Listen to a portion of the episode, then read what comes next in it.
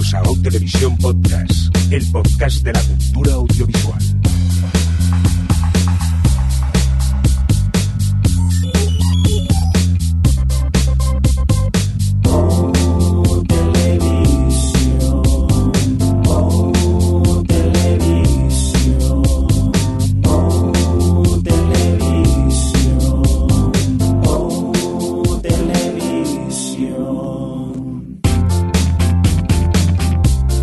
Bienvenidos, bienvenidas a Otelvisión Podcast, el podcast de la cultura audiovisual, a esta edición eh, casi navideña de finales de año, en la cual vamos a repasar un poquito qué es lo que nos han parecido las series que hemos estado viendo, las pelis y eso, pero bueno, eso lo contamos en breve. Primero de todo, esto es la ese cero ocho e cero siete, eh, lo que sería la edición ciento setenta y siete, y hoy, lo dicho, vamos a repasar lo que nos ha gustado, ¿no, Adri?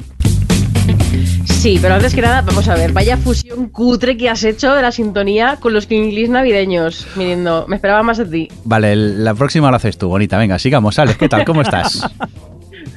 Yo, a mí me ha gustado. ¿eh? Así me gusta, ¿ves? Alex no la tendrá que hacer. Ya está el becario, navideños. Ya está el becario haciendo pelota.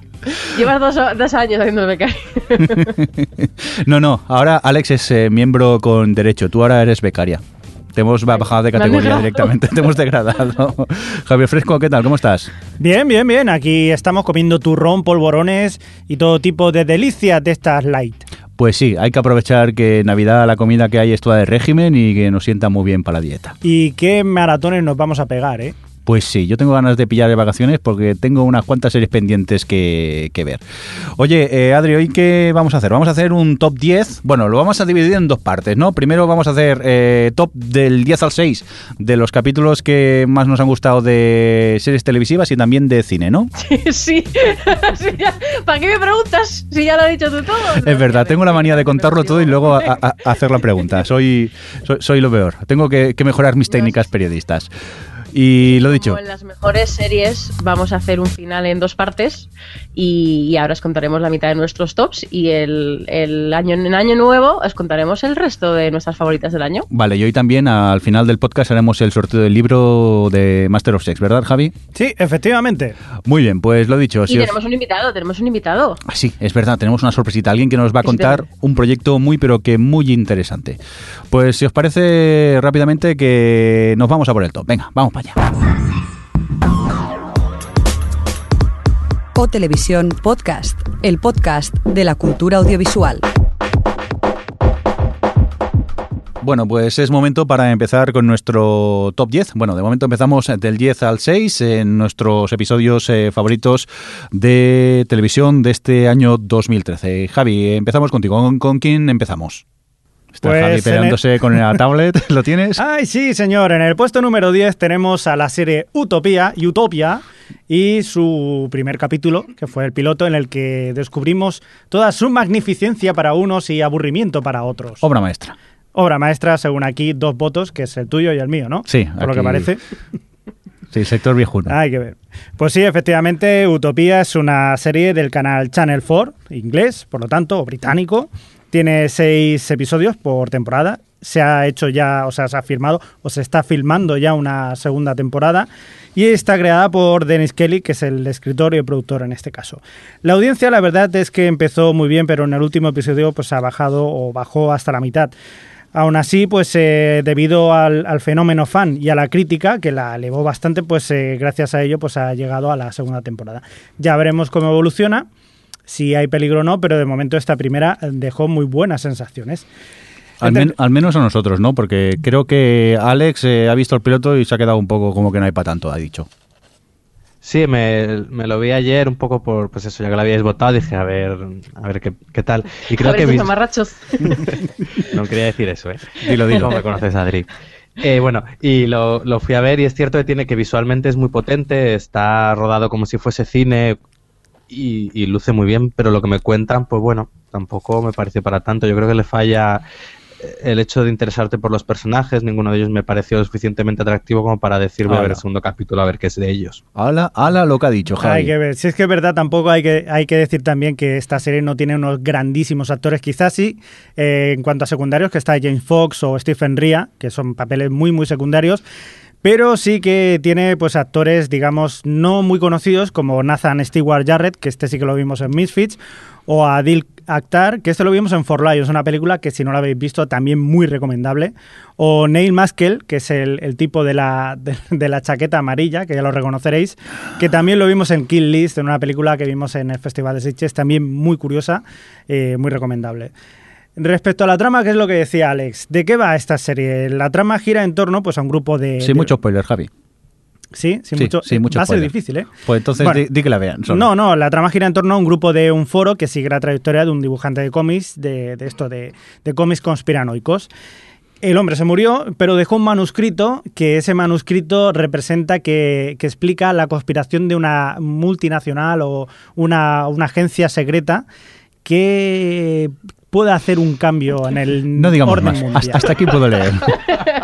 Conspiranoico a más no poder.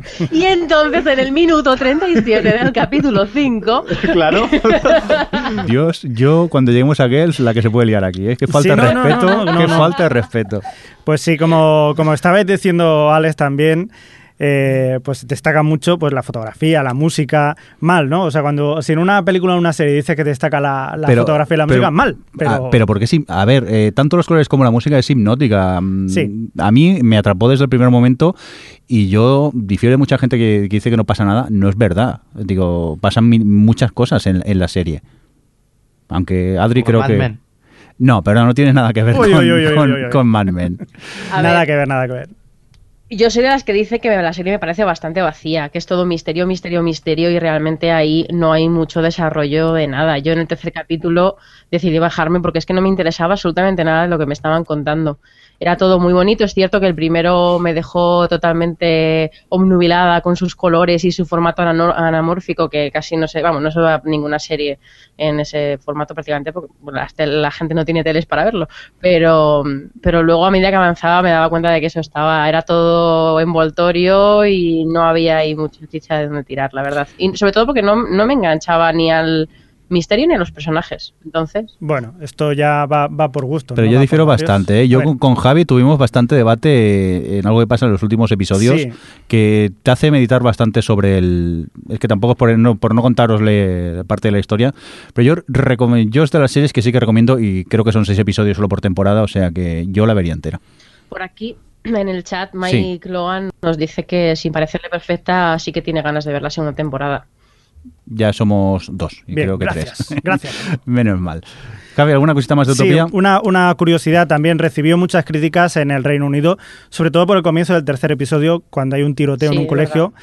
Eh, lo malo es que pasó justo un mes después de uno que pasó en, en, en un colegio también en Estados Unidos, en la población de Sandy Hook. Entonces, eh, sí, digamos una... que hubo bastante controversia. O sea, Utopía es una serie violenta. No es una violencia eh, es, explícita porque nunca se muestra, pero sí que es eh, por ver... que en sí no se ve, pero lo que ocurre detrás de la cámara que tú te imaginas, que eso a veces es mucho peor que no casi enseñarlo algo en, en, en un primer plano. ¿Alguna cosita no, más, Javi? Por ejemplo, ¿Sí? la, la primera secuencia con la que se abre es resulta bastante violenta e impactante por, por eso, por la forma en la que se trata, que es como con muchísima naturalidad mm. lo que sucede al principio en la tienda de cómics y eso, es, eso sí que me enganchó. Luego ya lo que va pasando me da más igual, pero comienza con mucha fuerza gracias a eso. Uh-huh. Vamos a continuar con más cosas, vamos a escalar una posición en el top y en el número nueve, ¿qué es lo que tenemos, Adri? ¿A quién tenemos por ahí? Pues tenemos eh, la despedida de The Office, el episodio número veintitrés de la novena temporada, con el que la serie dijo adiós, ya por fin.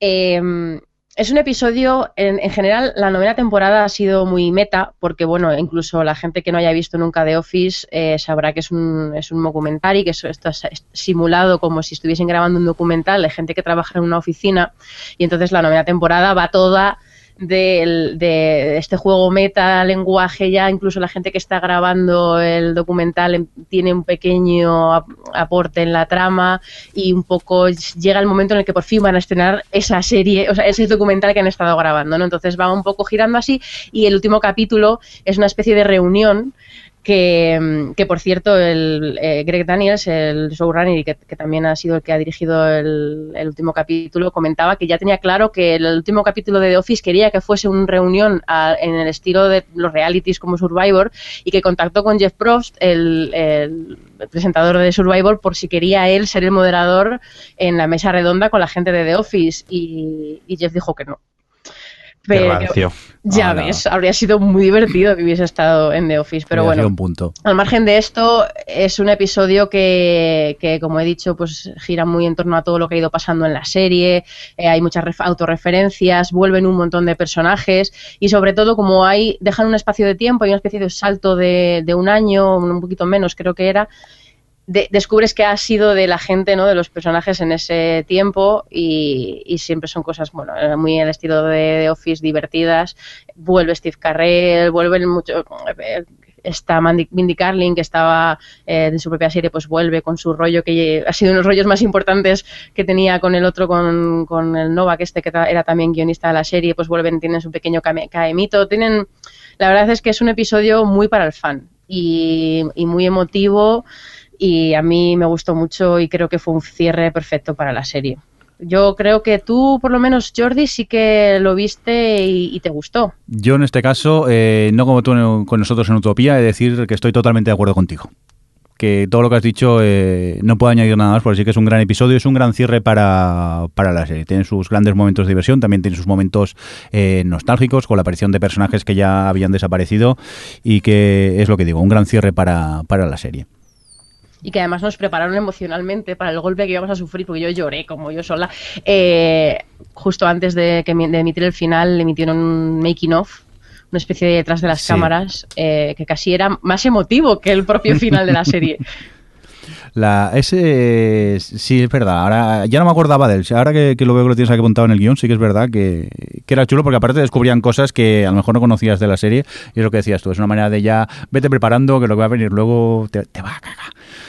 Vamos a continuar con más cositas. ¿Tienes alguna cosa ya que destacar de, de Office, Adri, o avanzamos un poco más en el top? No, yo creo que podemos pasar, porque si no tenemos a Javi y Alex, que abandonó de Office. Sí. Yo es que creo que la, la serie tuvo un muy buen nivel, más o menos hasta la cuarta temporada. La quinta yo creo que flojeó bastante, y ahí ya me caí. Luego sé que me habéis dicho que, por ejemplo, esta última ha merecido la pena. A lo mejor la retomo por ver el último año, pero es cierto que una comedia que dure, pues eso, tantas temporadas, difícilmente va a mantener el nivel alto todos los años. Pero si son claro, yo creo bueno, que se notó el cansancio. Se notó, y estoy de acuerdo, ¿eh? De hecho, bueno, la quinta temporada todavía yo la perdonaba, porque tuvo hacia el final, porque fue la temporada de despedida de... No, de o sea, fue, la siguiente, fue la siguiente. No fue el final de la quinta, todo lo la de la Michael Scott Company y todo, eso. todo esto. Ah, bueno, pues la sexta. Bueno, la sexta todavía se salvaba un poco, pero ya la séptima y la octava sí que es verdad que perdió, perdió bastante frescura, y no acababan de encontrar el punto con los secundarios. Pero yo te diría que la retomes la novena, porque vuelve a tener episodios muy buenos y a recuperar esa, esa mala leche y esa eh, incomodidad que tanto disfrutábamos. Y, y yo creo que es... tienen una buena, un buen final de temporada, o sea, un buen final de serie. Supongo lo que le está pasando a How I Met Your Mother, que ha tenido eh, temporadas así flojitas, pero como la nueve está siendo bastante buena, pues está bien, porque te deja buen sabor de boca. Hombre, yo con la nueve de How I Met estoy escuchando un poco de todo, ¿eh? De gente que les está encantando y gente que, pero que yo, no les está gustando. Yo creo que eso lleva implícito en How I Met Your Mother, que hay gente que le encanta y gente que la odia en cada temporada, que es algo ya bastante normal. Ya, ¿eh? Aguantar nueve temporadas odiando una serie... ya te digo, ya te digo, porque la gente lleva siendo pesada desde las siete. Pero bueno, bueno, que también ha pasado con The Office, ya que volvemos a la que estábamos hablando. Que sí que siento que yo creo que con la nueve de The Office hay más unanimidad entre, entre los seguidores. De que y así, una, eh, una pregunta rápida. y ¿Con Venga. qué episodio te quedarías de The Office? Yo es que lo tengo claro, yo me quedaría con ese de la cena de Navidad, ¡ay!, de la, creo es tercera o cuarta temporada. Tercera, tercera, sí. La yo creo que es eh, los treinta minutos más incómodos que, que he sufrido en mi vida. La cena que celebra Michael Scott con su entonces su prometida y con Jimmy Pam. Bueno. Sí, sí, ese episodio... Ese, ese episodio es uno de los mejores, yo estoy de acuerdo. A mí me gustó mucho también uno que grababa en un anuncio para, para la oficina. Y luego los, los, los episodios de punto álgido de la relación de Pam y Jim, que al final es la que llevaba un poco el, el, el enganche emocional, siempre los tienes ahí en el corazoncito. Es verdad. Hola, hola, hola. Ha sido una, yo creo, de las tensiones hola. sexuales no resueltas que más he disfrutado en televisión. Totalmente de acuerdo. Mulder y Scully, debajo ellos. Bueno, pues vamos a dejar eh, ya The Office, vamos a seguir subiendo en el... Ah, mira, ahora es cuando Javi y yo nos vamos a tomar un café mientras Alex habla en el número ocho de Girls. Cuéntanos, Girls. Pues nada, Girls ha tenido uno de los episodios más comentados del año. Eh, fue su, el quinto de la segunda temporada y nos contaba un poco a modo de bottle episode, es decir, de episodio un poco separado de la trama general, eh, un encuentro de, de la protagonista de Hannah con un vecino. Es un vecino del bar en el que él trabaja, al que ella le echa la basura y decide ir a pedirle disculpas, entonces se mete en su casa. Y hablando con él pasa, pues puede decirse un fin de semana muy, muy peculiar con ese vecino, básicamente hablando y follando, no, no hace otra cosa. Y bueno, es un episodio que bueno que dio mucho que hablar y creó mucha polémica por dos razones bastante dos razones bastante machistas y retrógradas realmente. Por un lado, se criticó mucho que Lena Dunham se, de, se desnudase tanto por este episodio. Yo creo que la mitad de, del capítulo se lo pasa en pelotas. Y se criticó mucho eso, que una chica con el físico que ella tiene eh, se desnudase con tanta facilidad y se mostrase tan impúdicamente a, a los espectadores. Y luego, por otro, también eh, se criticó mucho que El, el hecho de que el personaje de Hannah se liase con el vecino, el vecino está interpretado por el actor Patrick Wilson, que es así un hombre de buen ver, podríamos decir. Se criticó mucho que alguien como ella pudiese eh, eh, pudiese liarse con una persona tan, tan físicamente atractiva. Y vamos, esto eran dos de las cosas que más dieron que hablar, que a mí me pareció que, pues no sé, que, nos, que no, no se discutiese el verdadero corazón del episodio, la reflexión que había, y sí, cosas tan absurdas como eso, como que el hecho de que ella se desnudase o que eh, se liase con un tío bueno, fuese más lo que llevase a la conversación, pues bueno, me gustan cosas que, que eso que a estas alturas... Girls, Girls es una de las series que, que más da que hablar, pero bastante con mucho hater por ahí. Eh, dentro de lo que es el episodio también es... me parece que es muy bueno por el hecho de que demuestra otra faceta de Hannah. Hannah siempre es un personaje que ha querido, que quiere un poco en, a contracorriente, que quiere ser, digamos, de alguna manera moderna, y aquí se da cuenta que todo eso de lo que ella reniega y que lucha ir en contra, al final es lo que más ansía, es decir, quiere, quiere un buen trabajo, quiere tener las cosas que, quiere ser feliz, vamos. Y es como, un, el episodio es eso, es esa revelación que ella tiene a través de un fin de semana con un tipo que no conoce. Nosotros no lo hemos visto, así que no vamos a opinar, pero Adri, ¿tú, tú que lo has visto, que, de acuerdo con lo de Alex o lo que dice Alex? Sí, la verdad es que la ha resumido muy bien todos los pros del episodio. Yo no puedo añadir mucho a, a todo ese haterismo que hay detrás de Girls, que hay mucho en general eh, con la serie, con particular a Hannah y con particular a Lena Dunham, y eh, la verdad es que es bastante...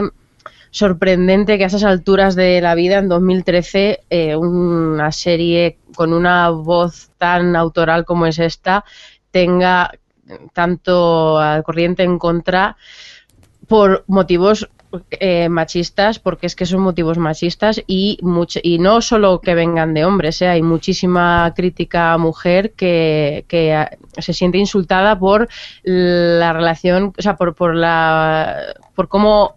Lena Dunham se abre en, la, en televisión y se desnuda y, y tiene esa, hace ese retrato de estas chicas jóvenes que, bueno, que todas tienen... A mí me gusta porque es un retrato muy abierto y muy coherente con la edad en la que están, que son un grupo de chicas muy concreto, de un estatus muy concreto, y en ningún momento te está disfrazando nada ni te está... eh, haciendo un alegato sobre cómo es la juventud del momento. Es un... No sé, y este episodio es un ejemplo de cómo el, toda esta corriente en contra ciega mucho a la gente, porque es un episodio muy bueno, porque más allá de... La gente se queda en los desnudos de ella, se queda en el hecho de que él esté muy bueno y ella no, y realmente te, detrás de todo eso hay un discurso muy bueno con respecto a todo lo que he ido contando la serie hasta ese momento, que es el esto cuando ella tiene ahí ese... ese pequeño paso hacia la madurez en el que ya se da cuenta de que, que a lo mejor es bueno tener al, o sea, no, no ir tan de moderna con sus relaciones eh, de sí, no, con Adam, que parece que para ser moderno tienes que tener ese tipo de relación, pero bueno, pues todo el mundo queremos tener a alguien a nuestro lado, tal, pues bueno, pues es, es un pequeño capítulo que es un gran paso de madurez para el personaje, y que la gente se queda en, en esas cosas tan superficiales, mmm, la verdad es que me apena, sinceramente. Bueno, pero en definitiva, ¿te ríes con el capítulo o no? No, no es un capítulo no. divertido. Yo que sé, como Girls es... es una comedia, digo, pues eh, será la leche, te reirás un montón en el capítulo. No, no. Es una dramedia, realmente. Ya está, ya, ya está. La segunda temporada además tendió, comenzó más divertida, pero tendió hacia el drama conforme fue avanzando. No, yo creo que es un sí. capítulo, es yo lo he, lo he incluido en el top, creo, creo que debería estar en el top, porque está, no sé, es un capítulo que creo que está muy bien escrito, está muy bien dirigido. Curiosamente, investigando un poquillo sobre el episodio, vi que el director de este capítulo era el mismo que dirigió ese maravilloso piloto de Ringer, o sea que vaya tela. O sea que oye, y, no, no. y yo creo que es eso, que es un, un capítulo bien escrito, bien dirigido, una serie de reflexiones, eso sobre lo que es, sobre lo que es madurar, sobre al final un poco el, el no querer estar solos, el, el afrontar ese que cuando creces pues también tienes que aceptar responsabilidades que en principio no quieres porque, porque no, pero es, que es lo que toca. Creo que es bastante lúcido para al, alguien que, porque ¿qué edad tiene Lena Dunham? Pues veinte sí. algo, veinticuatro, veinticinco, claro, por ahí. Creo que era es un veintiséis. Episodio que para venir de una chica de veinticuatro, veinticinco años está muy bien. Sí, no, estoy totalmente de acuerdo y, y es para mí es el mejor episodio de la temporada. Aunque bueno, sí, ha tenido, yo quería aprovechar para destacar otro que es uno de los primeros, no sé si era el tercero o el cuarto de, de la segunda temporada, en el que ella va con ese top imposible, transparente prácticamente, que también la gente se queda en el episodio del top, que es el capítulo en el que se... En el que va de fiesta con el, el amigo. En el que va de fiesta, sí, se, se pasa con la coca, se pasa con todo, y realmente de, detrás de todo eso, que es como en el que como en el de One Man's Trash, que detrás de toda la parte más superficial o más circunstancial de lo que está pasando, eh, pues ella lo que quiere es experimentar cosas, porque de repente le entra la prisa por vivir y, y le da la sensación de que no está experimentando y por eso no evoluciona como escritora.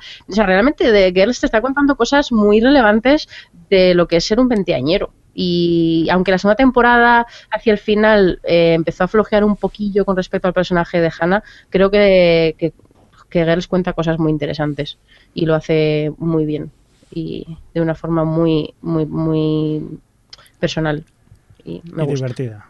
Bueno, pues ya hemos acabado de tomar... Divertida, ya está, la coletilla. Que no. Javi y yo hemos acabado de tomar café, ya podemos seguir hablando de series que son interesantes. Javi, sí. Nos vamos a por el top siete. ¿A quién siete. Tenemos allí? Sí, pues aquí tenemos una, una serie que sí que nos ha hecho reír a algunos y yo creo que casi yo todos creo que a todo este... el mundo. Sí. Nos estamos refiriendo a la siempre efectiva South Park. Y en este caso, el capítulo, mejor dicho, una trilogía, que forma parte de una trilogía, el capítulo diecisiete, eh, o sea, el capítulo ocho de la sí. temporada diecisiete, que se llama Song of Ice and Fire. El segundo de la trilogía. El segundo de la Aunque trilogía. Lo, los, dos, eh, los otros dos también son muy buenos. Sí, efectivamente, son el siete, el ocho y el nueve, que son Black Friday, Song of Ice and Fire, y el nueve, que es Titties and Dragons. Está dirigido por Trey Parker y escrito por Trey Parker, que ya conoceréis junto a Matt Stone, son los creadores de la serie. ¿De qué va este capítulo? Pues eh, se acerca el Black Friday, el famoso Black Friday, en el que todo lo ponen muchísimo más barato. Barato, barato, señor. Y también coincidió con el lanzamiento al mercado de la Xbox One y la PlayStation cuatro. Los niños de South Park pues, se dividirán en dos bandos enfrentados, pues al más puro estilo Game of Thrones, para ver quién se queda o quién entra primero al supermercado y llega a, a conseguir la consola deseada. Sony y Microsoft, por este lado, o sea, por su parte, tomarán posiciones para, para asegurar que cada bando pues, obtenga las mejores armas y así poder reinar en el mercado. Pero cuando digo armas, lo digo en el sentido literal, es decir, les envían armas de todo tipo y los niños se acaban enfrentando pues, en una serie de conspiraciones muy típicas de, pues eso, de Game of Thrones. Y para saber cómo sortearlo, pues se van a ver a George R. R. Martin. No, no, George R. R. Martin. R. R. Martin. Y llegan a su casa y le empiezan a preguntar a ver qué, qué pueden hacer ellos. Y bueno, pues hasta aquí eh, no vamos a leer más. Momento memorable posiblemente el, de, del episodio cuando aparece George, George R. Martin, ¿no? Sí, efectivamente, porque hay un momento antes que le dicen, hombre, George R. Martin, sí, esto se parece a Juego de Tronos. Dice, sí, pero ¿no os habéis dado cuenta que, que ahí solamente salen sí, hay tetas y culos, pero los penes son todos flácidos, no hay ningún miembro eréctil ahí. Flácidos y gays. Y gays. Porque un pene flácido y un pene gay no son insultantes para la mujer. Ese es el argumento que utiliza el chaval, que me, y no hace más que decirlo y me encanta. Y sí, sí. A mí me encanta todo el momento con George, con George R. R. Martin diciendo siempre, sí, ya llegarán, ya llegarán, las pizzas ya llegarán, los dragones ya llegarán. La verdad que son unos episodios muy, muy divertidos, en el cual, por cierto, os podéis comer un, un spoiler, creo que lo comentamos Mega en el podcast spoiler. Anterior. Sí, sí, sí, sí. Yo me temo que sé cuál es, pero como os dije en el anterior, no quiero ni miraros por si ese solo ya, lo por, que pasa. Por suerte lo dice muy rápido. El spoiler no se sabe. Di, Alex, perdona. Que yo creo que si no se dice que hay un spoiler, no se sabe. Hmm. Sí, pues mejor no decimos Porque, dónde vale. ni cuándo, vale. Pero sí que hay un spoiler de una cosa que pasará. Y bueno, eh, eh, debo también decir que es eh, memorable el, cuando empiezan a cantar un coro masculino la canción de, de, la, de Game of Thrones, sí. pero cantándola con la versión bean. Eh, la palabra bean, salchicha. Eh, salchicha. Por cierto, que el otro día vi en Twitter que publicaban, creo que fue D R Reaper, publicaba eh, la canción esta, un loop de una, enter, de una hora entera que hay en, en YouTube. De Beaner, Beaner, sí. Beaner. La gente la tiene gente mucho tiempo libre. Enfermísima. Suele haber los loops estos de diez Sí. horas de una misma canción. Sí. Bueno, hay un loop de diez horas de Tyrion pegando a, a sí. Joffrey, o sea que... No, yo el episodio me gustó mucho también en los momentos de Carmen conspirando en el jardín del vecino, el vecino saliendo siempre a la ventana. Sí. O, como no, el momento en el que... Eh, Este, el de la capucha, eh, Kenny, se transforma en una Magical Girl japonesa. Tiene... Bueno, el momento que, que se sienta en el trono y aparece su rata es... No, a mí me gustaron todos esos paralelismos que tiene con Juego de Tronos, como toda, o sea, toda la parte del supermercado es un poco la guardia de la noche, que están llegando ahí los caminantes blancos en plan a cámara lenta porque no pueden estar hasta la medianoche. O, o sí, todo lo que ha dicho Alex del jardín me hacía muchísima gracia, como Como van, y, y también no solo, o sea, todo el mundo este de las consolas eh, hace ahí una crítica brutal cuando aparece Bill Gates. eh, yo es que eso solo lo hace South Park, lo, sí. poner a Bill Gates diciendo vamos a dar más a los niños pero solo una por cuestiones de seguridad, eso no te lo hace en ninguna serie y, y tal, y, y no así, a ver.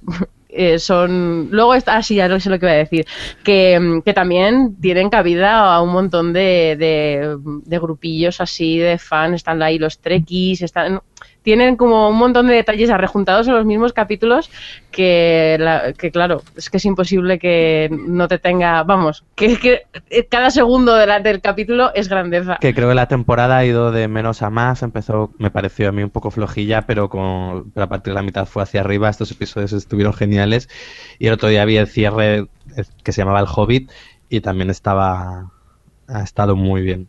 Sí, muy, muy crítica también. La verdad que South Park... Eh, A ver, tiene episodios más flojos que otros, tampoco es que sean malos, pero cuando tiene uno bueno, luego el, el resto parecen un poco más, más flojos, pero sí que es verdad que eh, tiene en cada temporada tres, cuatro episodios que son muy grandes y que uno siempre, siempre recuerda. Que a veces tiene el problema de que se les van demasiado las tramas, que se les pira mucho la pinza y empiezan a, a liar una trama que no tiene sentido alguno, pero, pero cuando se controlan un poco, sí, yo creo que llevan diecisiete años...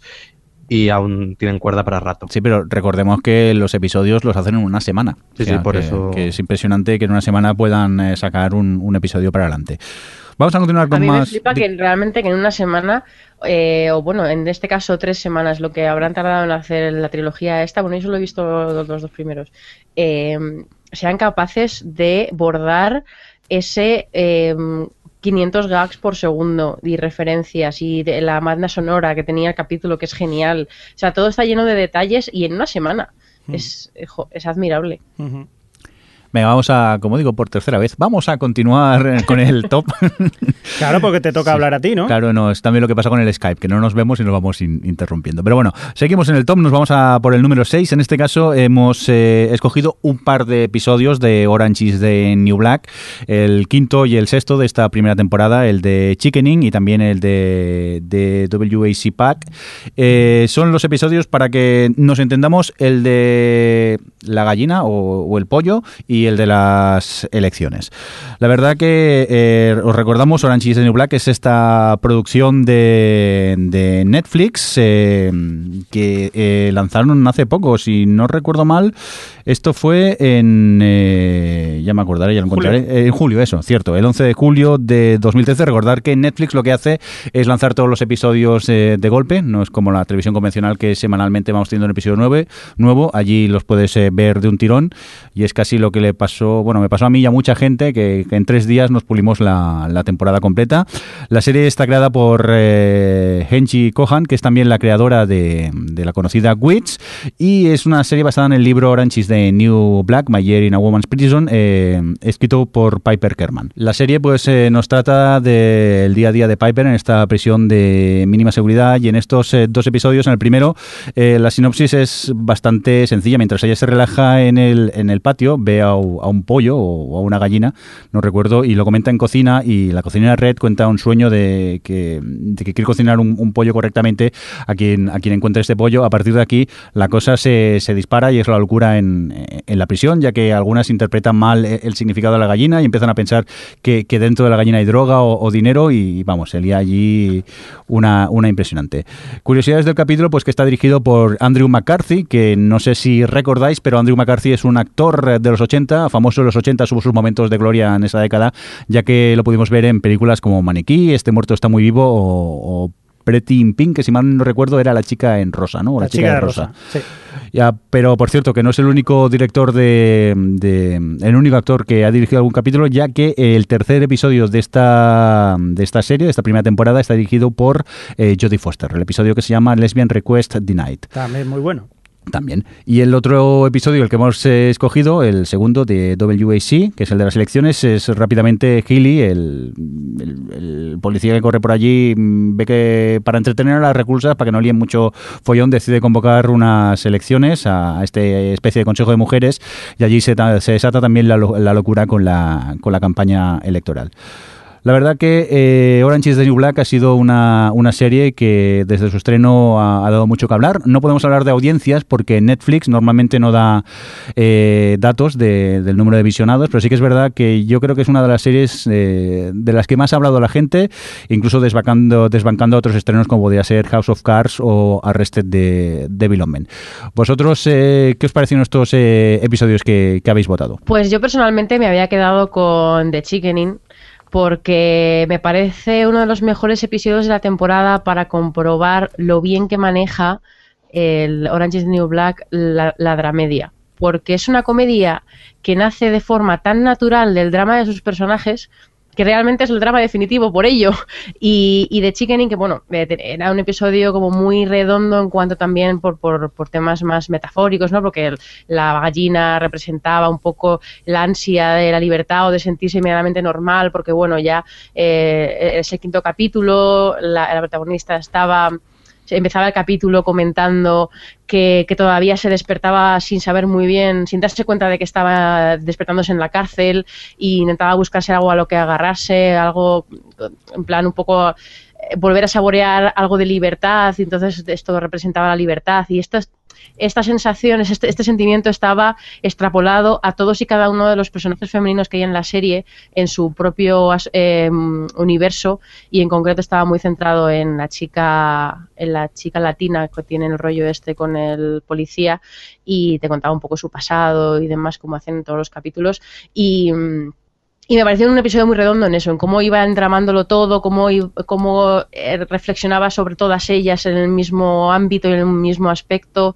Y para mí es mi episodio favorito, con el que has comentado el de Lesbian Request Denied, que yo no sabía que estaba dirigido por Jodie Foster, que es el capítulo este en el que se quiere cambiar de sexo el, el tipo, bueno, el, el peluquero, de la peluquera de la, de la cárcel, que me pareció el episodio que me enamoró de la serie, el que dije, vale, esta es la serie, esta, esta serie la quiero ver. Por cierto, dato curioso de este episodio, eh, en el que aparece el, la peluquera que quiere cambiarse de sexo, eh, el... no es que quiera cambiarse de sexo, es que no le deniegan las las pastillas para las hormonas que está tomando. Es cierto que durante el flashback sí te cuenta el, toda su transición de, de hombre a mujer. Vale, yo simplemente lo que quería comentar era la, eso, el hecho de que en el flashback, cuando aparece como hombre, es eh, su hermano gemelo quien interpreta ese, ese papel.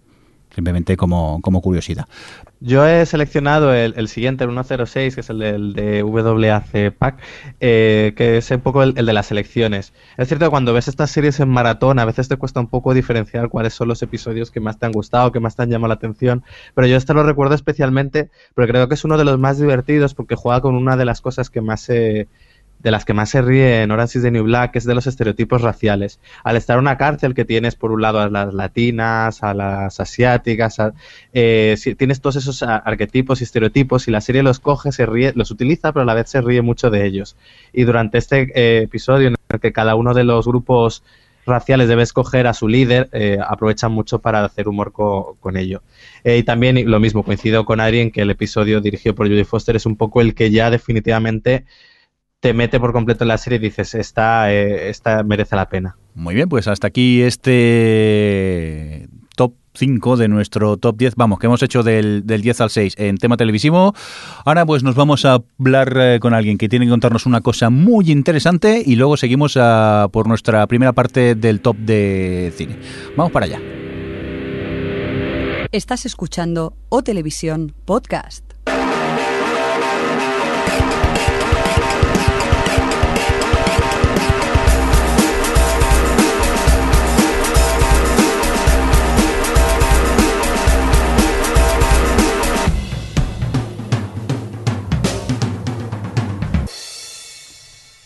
Pues lo que vamos a hacer a continuación es hablar eh, con alguien que nos tiene que contar algo muy, pero que muy interesante. Y es que tenemos con nosotros al otro lado del teléfono a C J Navas. C J, ¿qué tal? ¿Cómo estás? Muy bien, muy bien, muy contento. ¿Cómo estáis vosotros? Pues muy contentos de que estés aquí con nosotros para que nos cuentes eh, qué es lo que habéis montado. Por cierto, antes dejarme que os cuente quién es C J Navas. Si no lo conocéis, él es el treinta y tres por ciento del podcast Fuera de Series, un podcast de series realizado junto a su hermano y su padre, que si no conocéis deberíais estar escuchando ya, ya que es altamente recomendable.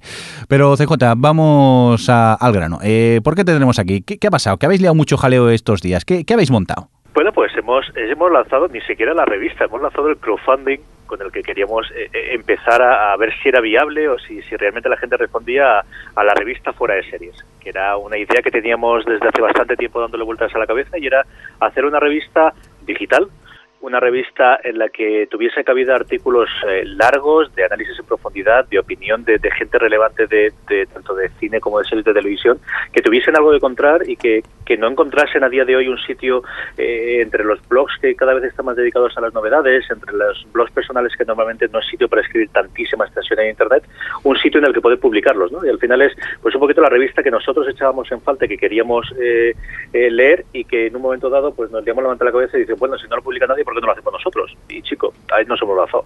Y el crowdfunding parece que ha funcionado, ¿no?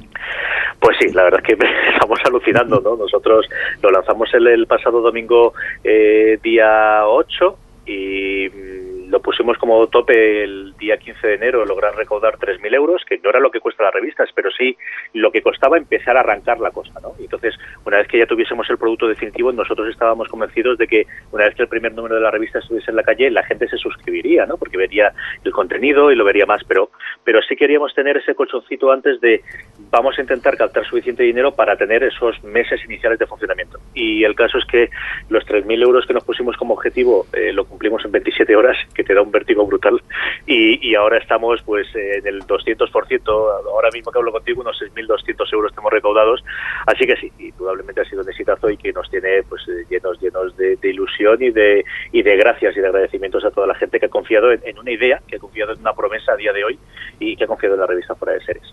Oye, C J, y el hecho de que tengáis seis mil euros eh, dentro del crowdfunding ha revertido en que un, en mejoras en la revista, ¿no? Podríamos decir. Sí, nosotros desde el principio dijimos que, es decir, cuando le mandamos, y Adri lo sabe porque le mandamos un correo a todos los autores, a la gente que desde el principio queremos que esté colaborando con la revista, eh, dijimos, estas son las condiciones, esto es lo que nosotros podemos hacer a día de hoy. si la cosa va mejor, lo industrial es que revierta en mejor contenido y en mejor pago a los, a los autores. Nosotros revelamos esta misma semana que a la alcanzado del doble vamos a añadir un artículo más, así que de los tres artículos más una entrevista, que al final eran cuatro eh, artículos, por así decirlo, en general, eh, incluyendo tanto artículos de análisis o de opinión como entrevistas, vamos a ampliarlo uno más, así que los suscriptores tendrán cinco contenidos exclusivos todos los meses en la revista, y esa es la idea. Si nosotros cada vez que logremos aumentar el dinero, pues eh, que redunde en la calidad de los artículos, sea porque podemos hacer en la calidad de ellos, porque le podemos pagar mejor a los autores, y en la cantidad porque podemos ofrecer más a nuestros suscriptores. Oye, has dicho la palabra autores, también la palabra Adri. Adri, ¿qué está pasando? No, están pasando muchas cosas. Y ya, una ya. de las cosas que yo quería preguntarle a C J es que, aparte de, de que bueno, que puede repercutir en mejoras el éxito que habéis tenido con, con el proyecto y tal, ¿os está ayudando toda esta re, buena respuesta a conseguir gente nueva que quizá de otra forma no habría prestado demasiada atención? ¿Nos puedes contar alguna así inclusión nueva que, que haya ayudado mucho este buzz que habéis tenido? Sí, sí, a, a todos los niveles. Por un lado, desde luego, a, a que nos conozca gente eh, que el programa o en un momento dado lo oía, pero lo hubo perdido, lo, lo perdió, o gente que recomienda a los amigos, o lo último que tenemos ahora es gente que quiere regalar la revista por Navidad. Y, y, y fue curioso, porque el mismo día contrataron con nosotros, yo creo recordar que eran cuatro personas, de, oye, yo ya tengo mi suscripción, pero quiero regalársela a un familiar o quiero regalarse a un amigo, y, y, y nos tuvimos que poner las pilas y, y ver de qué forma podíamos hacer ese proceso, ¿no? Y por otro lado, por la parte que yo creo que Adri se refería más es eh, la respuesta desde luego que hemos tenido de, de los de la gente que ha aportado el dinero es la que te he comentado, pero es que la de los autores ha sido igualmente alucinante, eh, ya no solamente porque eh, eh, todo el mundo estaba encantado con el con el formato de la revista y desde el principio nos han dicho que sí y nos han apoyado difundiendo la revista, eh, contestando a todas las preguntas que tenías, haciendo de beta tester en alguna de las cosas que teníamos de, oye, no sabemos cómo hacer esto, ¿qué opináis? Y, y, y incluso para presentarnos a gente nueva. Nosotros tenemos, pues, el único, el último, por ejemplo, que hablamos en el pasado programa, eh, que fue con Iñaki. Eh, Iñaki es el, el jefe de guión de AIDA, y conseguimos captarle a él y que se nos ofreciese escribir un artículo a través de Ángel, que a su vez nos había tenido a través de Borja, ¿no? Entonces ya estamos en un segundo o tercer nivel de gente que nos recomienda, que nos recomienda, que nos recomienda para que escriba a nosotros. Y bueno, en fin, flipamos en colores. Oye, Adri, que tú has desviado mucho la atención y el bulto, pero tú vas a escribir, ¿verdad?, la revista. Sí, ya la he dejado a caer, pero el contenido es parte del misterio. No, cuéntanoslo ahora, queremos la exclusiva. No, no, no, hay, hay un episodio muy estupendo que tienen en Fuera sí, de Series, en lo... el que hablan de todo el proyecto y hablan con todos los autores y tal. Eh, yo creo que si a alguien le interesa saber cuál va a ser el contenido, quién va a escribir, tal, pues se puede escuchar ese, ese episodio dedicado, que está muy bien y lo cuentan todo.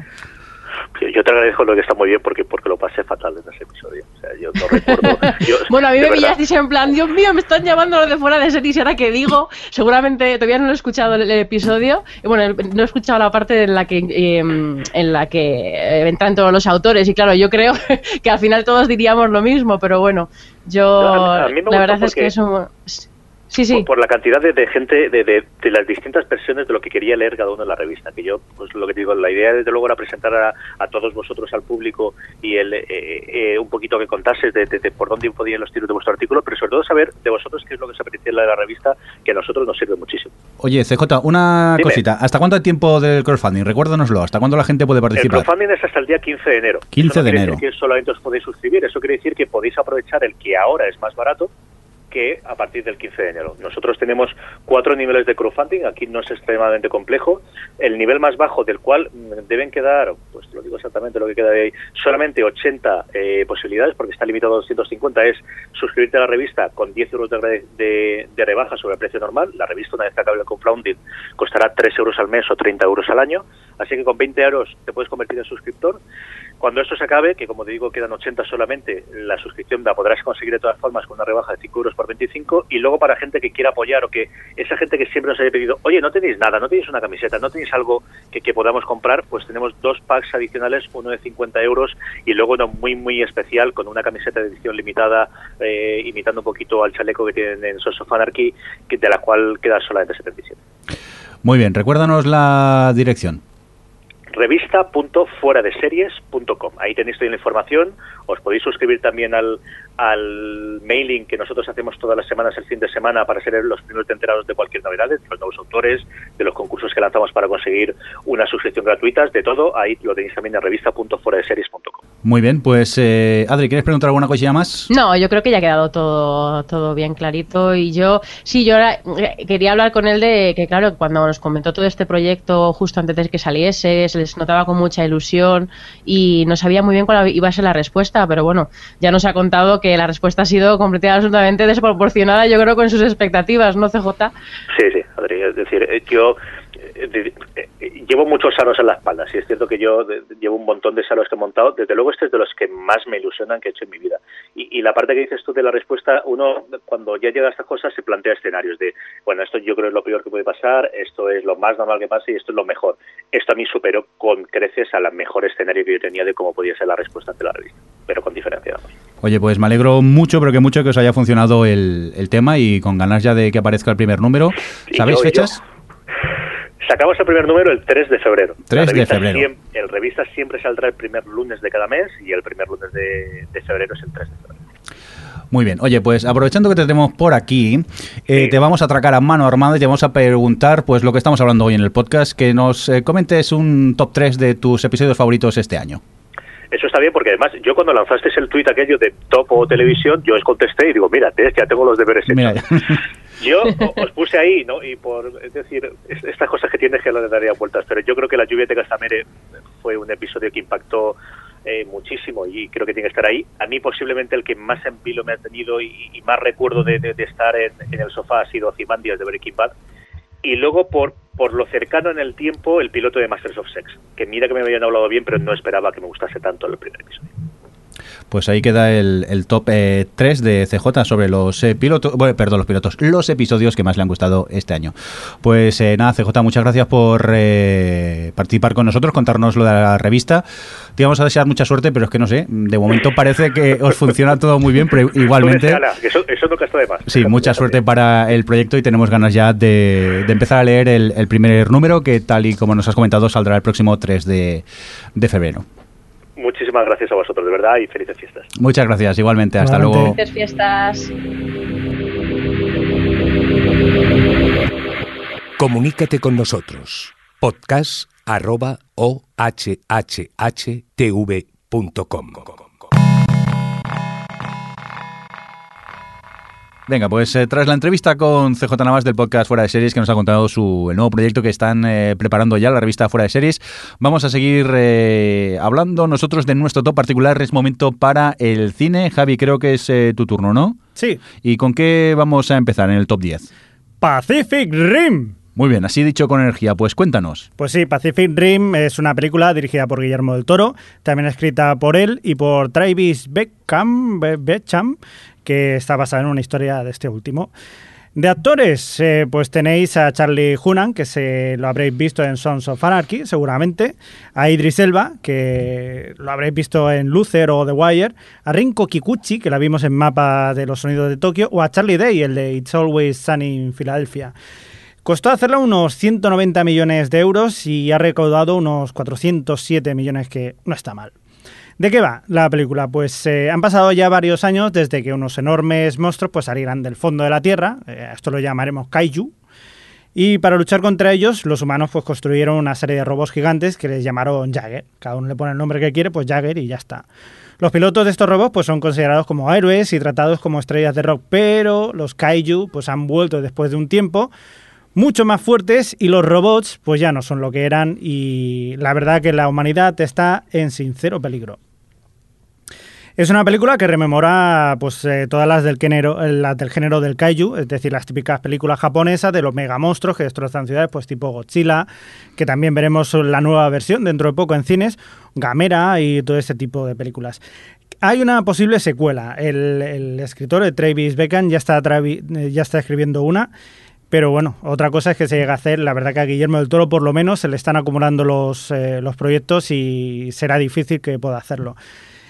Curiosidades, pues que se diseñaron, por ejemplo, casi cien Kaijus y otros tantos Jaggers, que son los robots estos, de los cuales pues solo se cogieron unos cuantos para las películas. Es decir, que tienen muchísimos por si quieren hacer eh, más adelante. Y en la película también, pues seguramente habréis visto a Ron Perlman, que es uno de los actores fetiche de Guillermo del Toro, y a Santiago Segura, que también sale. Eh, como curiosidad también decir que el personaje que interpreta Idris Elba, pues en principio estaba pensado para Tom Cruise y pues no lo cogió, cosa que nos alegra, por lo menos a mí me alegró bastante. Dijeron, gracias. Dijeron, la siguiente paso natural a Idris Elba, ¿cuál es? Digo, perdón, a Tom Cruise, ¿cuál es Idris Elba? Thanks. Gracias. No, yo diría o resumiría Pacific Rim en una cosa, es la peli más molona del año. Totalmente. Yo la veía, me sentía como si tuviese siete años, pero me lo estaba pasando tan bien. Exacto. Es muy entretenida, muy a lo grande, daba todo igual. Esos momentos en los que el robot coge un barco y lo utiliza como un palo para arrear al, al bicho gigante, era como... No voy a parar a pensar en lo que estoy viendo porque me estoy divirtiendo tanto que ya por eso merece la pena. Exacto, te tienes que meter mucho dentro de este tipo de películas y tienes que ser cómplice de ellas. Si, haces, si estás acostumbrado a ver este tipo de películas, sabes lo que va a pasar, sabes cómo va a pasar, entonces no te importa. Sabes que es una exageración, es como el que ve James Bond y dices, es que no me lo creo. Claro que no te lo crees, hombre, ¿cómo te vas a creer algo así? Pues esto te tienes que meter dentro de la historia y una vez estás dentro la disfrutas muchísimo. Yo, que la primera película que vi en el cine fue King Kong contra King Kong metálico, o sea, con eso lo digo yo, todo, o sea, imaginad, para mí fue como volver, lo que dice Alex, eh, volver a ser otra vez un niño de siete años viendo una película. Yo flipé en colores. Muy bien, pues... A mí eh, Alex, me parece puro espectáculo. Sí, totalmente de acuerdo con lo que habéis dicho. Y luego que, que bueno, vemos películas de este rollo, este entretenimiento extremo, con mucha frecuencia, ese tipo de blockbusters, pero... Joder, es que Guillermo del Toro, del Toro dirige muy bien la acción y daba gusto por fin ver a robots gigantes bien, cómo, se, cómo, cómo eran las peleas, no como pasaba en Transformers, ¿no? Y mira que Transformers uno me gusta, vamos, me parece entretenida y divertida y tal, pero le falla un poco en ese sentido y esto en, en Pacific Rim no pasaba. Y luego esa banda sonora tan awesome, porque es que es, es awesome, es que no encuentro otra palabra para describir Pacific Rim. Venga, pues del top diez que nos vamos originalmente al top nueve. Desde allí, Alex, ¿a quién tenemos? Tenemos a otra de las pelis con las que he sido más feliz en la sala de cine, que es Frozen, el reino del hielo, así se ha llamado en España. Es la nueva película de Disney que en cierto modo ha recuperado un poco el estilo de los clásicos de aquella Bella y la Bestia, Sirenita o Aladdin. Y bueno, es la que nos cuenta la historia de la princesa Elsa y un poco el, el cuento de la Reina de las Nieves de Hans Christian Andersen, pero una versión muy peculiar. Esta película tenía un poquillo, parecía que iba a tener un poco, iba a ser fallida por los problemas que tuvo en su producción, comenzó a hacerse y luego el propio John Lasseter, que es uno, uno de los productores, bueno, de los encargados ahora de la parte de animación de Disney, la paró porque no le estaba gustando el camino que llevaba, tuvieron que volver a cambiar la dirección. Eh, luego también es una película que, bueno, que vuelve a apostar por el musical, cuenta con, con dos personas que fueron, bueno, dos de los responsables de musicales de gran éxito en Broadway como The Book of Mormon o Avenue Q, que se han encargado de la música exclusivamente, lo cual le vuelve a dar un poquito de, pues eso, importancia a los números musicales, es algo que se agradece mucho. Y luego es una peli que eso, que tiene mucho humor, que funciona muy bien en su guión eh, con los personajes y que yo, pues ya lo he dicho, lo pasé en grande viéndola. Y luego nos ha dado uno de los temazos del año, que es Let It Go, cantado por Idina Menzel. Que la versión española es eh, la de Violeta. Sí. Uh-huh. Dato súper random, pero que siempre es bueno saber. No, no, oye, te lo digo porque mucha gente, yo voy a ir a verla y me sé ya la canción, que mi sobrina me la está poniendo continuamente. O sea que... Adri, ¿tú qué opinas de Frozen? No, yo estoy de acuerdo con Alex, que a mí hacía tiempo que no veía una película de Disney, vamos, yo creo que Disney hacía mucho tiempo que no que no hacía una película tan equilibrada como esta, de volver a, al musical, pero no... no centrarse en el rollo de princesas, de hecho darle una pequeña vuelta y, y tiene es un poco tiene, tiene un equilibrio muy raro de cómo están distribuidas las canciones a lo largo de la película, pero pero demuestra que eso, que han trabajado mucho en que la cosa funcione y de verdad funciona, y yo me descubrí a mí misma eh, llorando de la risa y, y luego dándome cuenta que, que han ido hasta el final con una propuesta nueva para ellos en cuanto a la historia se refiere. Yo me ha sorprendido mucho y, y se ha, es, ha escalado puestos muy rápido entre mis favoritas de, de las hechas por Disney. Muy bien, pues vamos a seguir avanzando en el top. Seguimos contigo, Alex, que nos hablas de Upstream Color. Sí, de la película más críptica del año. Está dirigida por Sean Carruth, conocido por, bueno, conocido por unos pocos por Primer, película muy peculiar también dentro de lo que es la ciencia ficción. Y aquí nos cuenta, bueno, nos cuenta una historia muy peculiar que podría resumirse en una mujer que es infectada por un virus que, bueno, por un parásito que le te roba la voluntad. A partir de, de lo que le sucede, pues bueno, esta mujer debe intentar reconstruir su vida, conocer a otro chico. Y dicho así, puede parecer más o menos normal, pero eh, la genialidad o la gracia de esta película un poco reside en cómo está contado, en cómo está dirigida. Sean Carruth opta por una dirección muy, podemos decir, muy Malick, de planos muy poéticos, de mucha simbología en lo que te están mostrando, y luego de una narración, eso, para nada... para nada fácil de seguir, donde pues eso, donde se junta un poco también la, la metáfora con lo que realmente te están contando, con pues eso, incluso con la ciencia ficción de toda la propia naturaleza de, del parásito ese. Esta película eh, en España no se ha estrenado aún, le, la hemos podido ver en el Festival de Sitges, y además tiene un poco como la, la particularidad de que el director, la antes de estrenarla en cine, pues la puso online para que tú la pudieses ver pagando. Esta película, yo creo que Upstream Color eh, no va a tener de, distribución en España. Como mucho, a lo mejor la vemos en Filmin. Sí, pero... yo creo que es la típica de, de estreno directo en Filmin. Hmm. Voy a intentar preguntarlo por tercera vez, a ver si, si Sky me deja. Eh, eh, o que os decía, ¿esta película es la que en Sitges cada uno que me hablaba de esta película me contaba una versión completamente distinta? Sí. ¿Sí? Sí. Es posible. Yo pero... recuerdo la de los cerdos, para entendernos. Sí. Sí, sí, vale.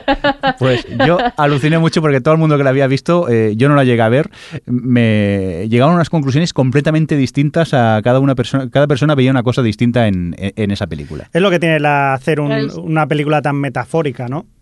Es lo que pasa. Claro, es, es pura alegoría, es una de esas películas muy sensoriales que, bueno, que te tiene, primero te tienes que entregar un poco a la forma en la que te están contando las cosas, ¿no? Yo creo que a mí ya desde de base con... con esa fotografía y esa dirección tan hipnótica, pues ya me tenían ganada. Pero luego eso, luego incita mucho, estimula mucho a la conversación, al darle vueltas, a volver otra vez sobre lo visto, a incluso volver a verla para, para fijarte en los detalles. Y no, es, es, es muy interesante, que es un poco de, que es algo que tiene en común con Primer, ¿no? La posibilidad que tienes de volver atrás y, y buscar nueva, descubrir nuevas cosas dentro de la película. ¿Te gustó? Entonces... Hombre, es que esta vista por segunda vez... Eh... que ya sabes un poco por dónde van las cosas, tiene que ser muy interesante. Uh-huh. Pero ya puedes ubicar todo eso que... Pero yo recuerdo que había un tramo en la película hacia la mitad que estaba completamente perdido, que las disfrutaba, sí, porque visualmente me gustaba mucho lo que estaba viendo, pero no sabía, no sabía qué me querían contar hasta que ya luego un poco se reconduce todo.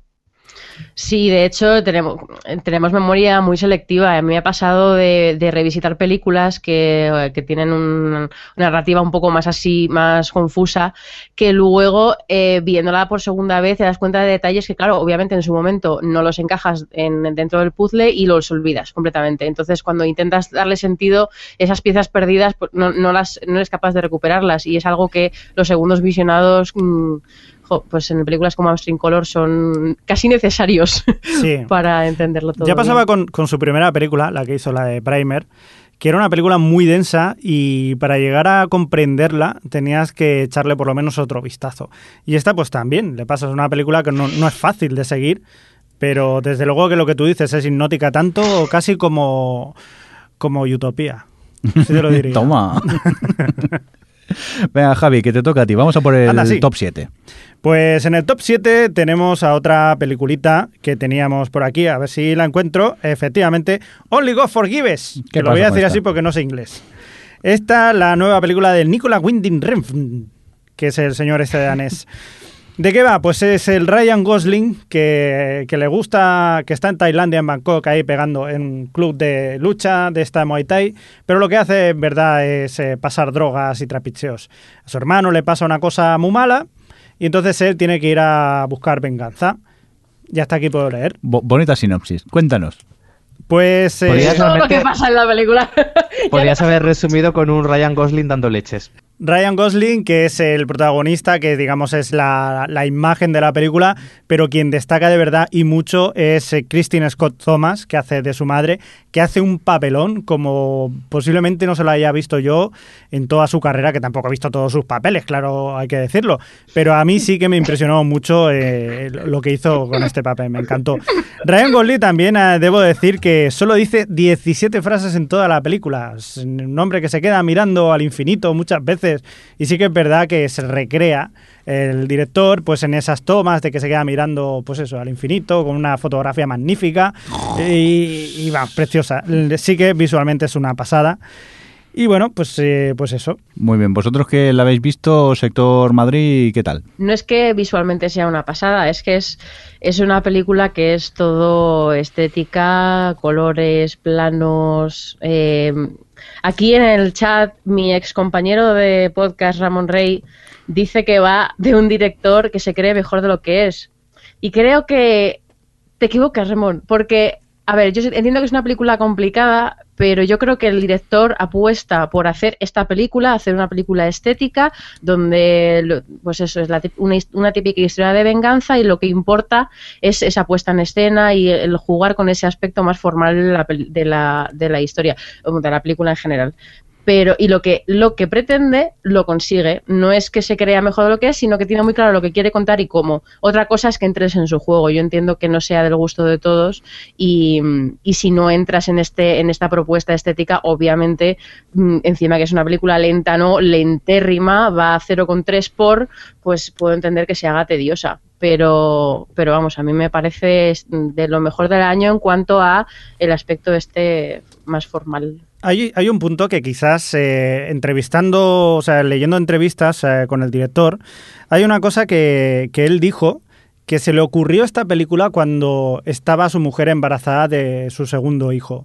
Entonces, digamos que toda la rabia, todo el ansia, todo el estrés que tenía metido en el cuerpo, lo, lo quiso... no yéndose a un gimnasio, sino haciendo una película eh, extremadamente violenta, donde salen a relucir todos este tipo de, de traumas o, o, o violencia que hay inherente al ser humano y estas cosas. Y que, en verdad, eh, tienen mucha relación eh, con lo que pasa o la relación con su madre. O sea, que también podrían ir por ahí los tiros. También deciros una cosa, que el protagonista es Ryan Gosling, pero en principio no iba a ser él. Iba a ser Luke Evans, que este lo hemos visto... Tom Cruise, Tom Cruise. Iba, no, a ser... iba a ser Luke Evans, que este lo hemos visto en El Hobbit, y precisamente porque estaba haciendo El Hobbit no pudo hacerlo. Y como se llevaba también... Hombre, yo con... no diría que es el protagonista de todas formas, ¿eh? Es no. una serie, o sea, es una película bastante coral. Sí. Yo diría que es más protagonista el chino que Ryan Gosling. Sí, ¿el chino es que... cantor? Es que verdaderamente la película es como si fuera una película de Charles Bronson, en la que el tailandés este, el Vitaya eh, Pasingaram, pues es el, el, una especie de Charles Bronson de justiciero, de policía justiciero, y el malo de la película es Ryan Gosling. Lo que pasa es que es un malo patata de estos que les das... Eh, bueno, eh, ya sabéis, los malos patatosis. Hombre, realmente la mala es Kristen Scott Thomas. Totalmente. Es decir, el, el otro hace lo que su mamá le dice. A mí me parece, yo me quedo de esta película eso, visualmente me parece muy potente. Es una película vacía, bueno, sí, realmente lo que, lo que te quiero contar es muy básico, pero como te lo cuenta tan bien. Y luego está eso, el personaje de Kristen Scott Thomas para mí entra en, en mi top de mejores personajes del año.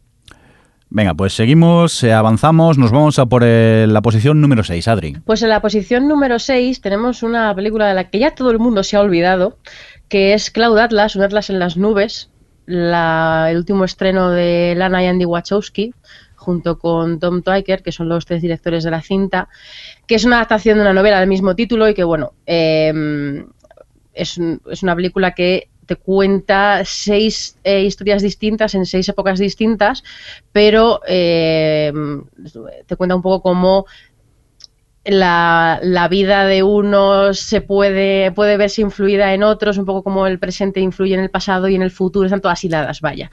Y es, la verdad es que es una película muy compleja que la, yo la he visto en, en tops de lo, del fin de fin de año, tipo, pues vi uno que era top de fin de año para gente sin gafas de pasta y estaba Cloud Atlas dentro, y la verdad es que a mí no me parece precisamente una película fácil de seguir porque tarda mucho en arrancar hasta que arrancan las seis, las seis historias, y luego es un juego constante de saltos entre unas y otras, que a mí me parece brillante la forma en la que está escrita el guión, por eso para mí tenía que ser, estar en, en lo mejor del año por cómo lo van hilando todo y cómo la forma que tienen de editar la película y de, de dirigir la película para que unas influyan en las otras está muy muy bien. Tiene una de las bandas sonoras mejores del año, si no la mejor para mi gusto. Y es una película muy...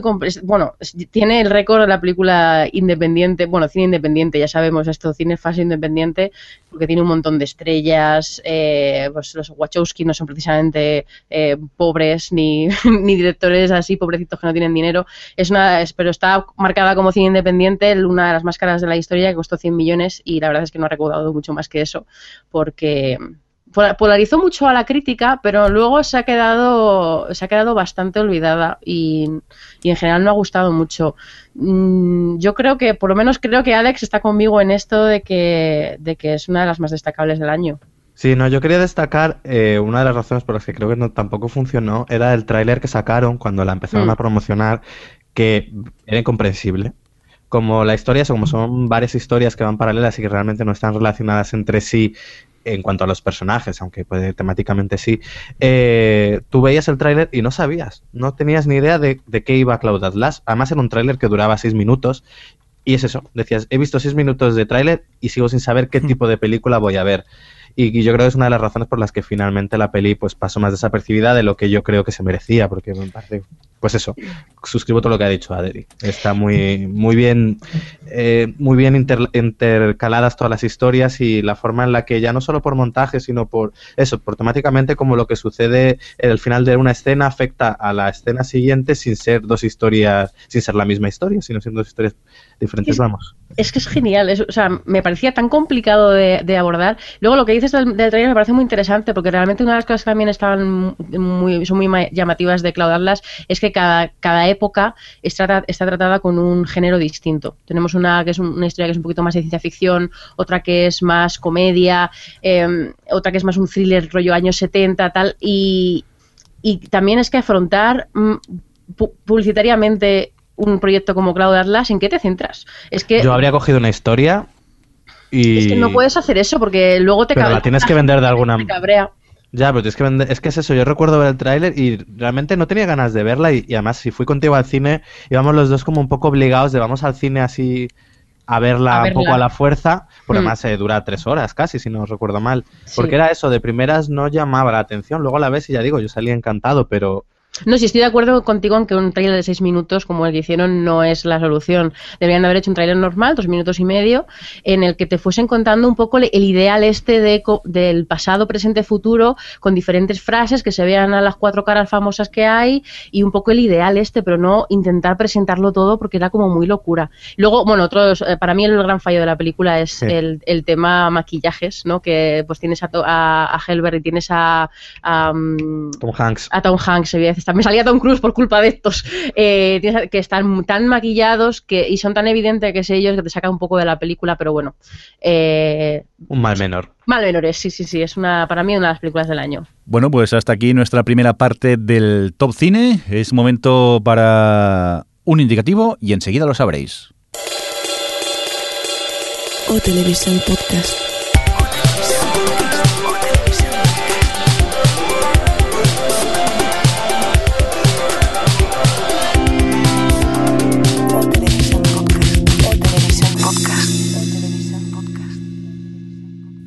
Venga, pues seguimos con más cosas y vamos a regalar algo, ¿verdad, Javi? Sí, teníamos un sorteo pendiente del libro de Masters of Sex, ¿sí? El libro en el que está basado la serie. Y, y bueno, tan solo pedíamos a la gente que nos escribiera eh, en el Twitter con un hashtag que dijera Top o H H H T V, sí, y nos dijeran sus tres episodios preferidos de la temporada. Entonces hemos recibido muchos, muchos esto y hemos hecho un top particular de la gente que nos ha escrito para esto. Si queréis os lo digo. Sí, cuéntanos rápidamente el top de nuestros oyentes. Venga, en el puesto número diez está el One Man's Trash, el capítulo dos cero cinco de Girls, eh, que tanto hemos hablado antes. Eh, bueno, vale. En el puesto número nueve está The Bridge, el capítulo final. En el ocho, eh, Breaking Bad y su capítulo Felina. Sí. En el siete, House of Cards y el último capítulo, el diez. En el seis está Dates y el episodio piloto. En el cinco, Aníbal y su capítulo Coquille. En el cuatro, Homeland y el capítulo Big Man in Tehran. En el tres, The Good Wife y su Hitting the Fan. Y ya para acabar en el puesto número dos, y muy reñido con el puesto número uno, Breaking Bad y el capítulo Ozymandias en el dos. Y en el puesto número uno, Game of Thrones y el capítulo The Reigns of Castamere. Muy bien, pues eh, os vamos a dejar en cliffhanger porque nuestro top eh, tres os vais a tener que esperar a, al, al siguiente podcast. Porque ahora lo que vamos a hacer es el sorteo, ¿no? Javi, ¿qué has hecho? Has asignado un número a, a cada persona que ha participado, sí, y ahora tiramos de random punto r g rápidamente, ¿no? Está muy bien porque antes hacemos papelitos y ahora le das una sí, tecla y ya te sale todo. Da mucho curro, venga. Pues va. Sí, efectivamente. Le damos... ¿No lo veis? No, pero... Ya lo digo yo. A ver, yo, a ver que, que, que no me fío. ¿Qué número ha salido? El doce. El doce, que corresponde a... June, June Duendecilla. Muy bien, ¿cuál era el top de June? Eh, Breaking Bad, Ozymandias, The Bridge y el capítulo final, y Rectify, el número cinco de la primera temporada. Muy bien, pues eh, June Duen, Duendecilla. June Duendecilla. Eh, en breve nos pondremos en contacto contigo para enviarte el libro. Oye, que muchas felicidades y que gracias por participar en el, en el sorteo. Y nada, seguir atentos, que a lo mejor en breve eh, regalamos algo más. Hasta aquí podemos leer. Uh. Oye, oye, oye. Oigo, oigo, oigo. ¿Puedo decir una cosa con respecto al top de los oyentes? Sí. Es que como en nuestro top, y hago un spoiler del próximo capítulo, no vamos a, a tener Homeland. Sí. Quiero aprovechar que ha salido, no sé si era el quinto o el cuarto, el eh, Big Man in Tehran, que es el, el décimo capítulo, creo, no, el, once, el on, capítulo once de esta temporada, la tercera, que es una, Homeland ha tenido una corriente de, de desencantados con la nueva temporada que creo que ha sido un poco desproporcionada con, con el, realmente el salto que ha habido en la serie, y, y ese capítulo en concreto, de hecho los últimos tres capítulos me parecieron muy buenos y a, aprovecho la coyuntura para, para eso, para decirlo, porque ha sido un poco injusto. No sé, Alex, tú también has terminado, ¿no?, la temporada. Sí. A ver, no, yo creo que que la temporada ha tenido serios problemas. Es decir, es cierto que ha tenido mucho backlash por parte del público, es algo que ya se veía en el segundo tramo de la segunda temporada, algo que, nos, que la gente ya empezó a criticarla y está, pues eso, ha habido debilidades y ya la gente ha aprovechado para criticarla. Es cierto que ha habido varias tramas que al final no han ido a ningún lado, que nos han mareado con ciertos personajes que no nos resultaban atractivos, en concreto uno de ellos muy odioso, pero también han tenido cosas buenas, es decir, eh, ha habido episodios que han estado bien y el, todo el tramo final, el, los tres últimos episodios han cerrado muy bien lo que ha sido este, este tercer año. Pero sí, es cierto que está lejos de lo que la serie nos ha dado en la primera y segunda temporada. A ver, estoy de acuerdo, sobre todo en el que han tardado bastante en plantear un poco hacia dónde querían ir con la temporada. No han dado un poco bandazos por intentar seguir una evolución lógica de los acontecimientos. Eso ha, ha ido mucho en su contra, pero por ejemplo lo que comentabas del personaje odioso, que supongo que te refieres a Dana, mm. eh, te puede o no te puede gustar el personaje, pero realmente su historia es muy coherente con lo que le ha pasado al personaje y a mí me parece interesante. Sí. Otra cosa es que lo, tú lo que quieras ver es... No, a, el a, problema era, no era tanto eso, sino como es que todo lo del el chico con el que ella se escapa... No, al final no va a ningún lado. Es decir, yo entiendo que me quieras sí. contar todo, todo el hecho de, de eso, de lo que supone para ella, saber lo de su padre y cómo le afecta y todo. Pero toda esa trama que te meten durante dos, tres episodios de ella escapando con el chico, no va a ningún lado. Sí, sí, en eso, en eso estoy de acuerdo. En eso... Y pasa con algunas cosas que yo, por ejemplo, igual to- te plantean al analista esta... Oye, perdonad, pero ¿me, ¿me habéis hecho un spoiler? No. ¿No? ¿No? Ah, vale, vale. No sé, como habéis dicho algo, yo no sabía el argumento, ahora me aparecía a mí un spoiler, pero bueno. Que va, pero si se ve, lo que estamos hablando se ve desde el principio. Vale, vale, vale, me quedo más tranquilo entonces. Y no, igual, todo el analista parece que va a ir a algún lado y tampoco al final se queda un poquito en nada. No sé, yo creo que, que han plantado cosas que luego no. que luego se han quedado en nada. Y luego ya, por no entrar en spoilers, eh, con el final a mí me ha faltado cierto cierre con algunos personajes que también se han quedado un poco ahí. Es que claro, todo, todo lo que pasa en los últimos tres capítulos ha fagocitado completamente todo el resto de la serie. Que por. Que por otra parte también por eso yo creo que son más potentes los episodios, porque tienen una idea muy clara y van a eso y lo explotan muy bien. ¿Pero no crees que falta el cierre de ciertos personajes? Sí, sí, sí, no, estoy, a ver, es que hablar aquí en modo crítico, no tal. Sí, no, estoy de acuerdo en que la, la temporada ha tenido sus fallos, es otro tipo de serie, eh, ha tenido capítulos bastante vacíos, que no, no avanzaban, avanzaban demasiado. Como pero, el cuarto. Como el cuarto y el... Sí, el cuarto, no, el tercero, bueno. Eh, pero lo que yo quería decir es que creo que la respuesta de la gente ha sido desproporcionada con realmente lo que ha sido la temporada en su conjunto. La gente le tenía ganas ya al final de la segunda, o sea que en esta, la que han, apro han aprovechado y ya... En fin, cerrado el capítulo de Homeland, podemos despedir este podcast. Pues sí, si nos importa, vamos a despedirnos. Eh, nada, en quince días más o menos vamos a tener el resto de nuestro top anual. Javier Fresco, que muchas gracias. A vosotros. Adri, Alex, adiós. Adiós. Adiós. Nos vemos el día uno. Ah, sí, que haremos especial fin de año al final. ¡Bien! Yeah. Pues lo dicho, un cordial saludo también de quien nos acompañó con vosotros, el señor Mindo. Hasta luego. Otelevisión Podcast, el podcast de la cultura audiovisual.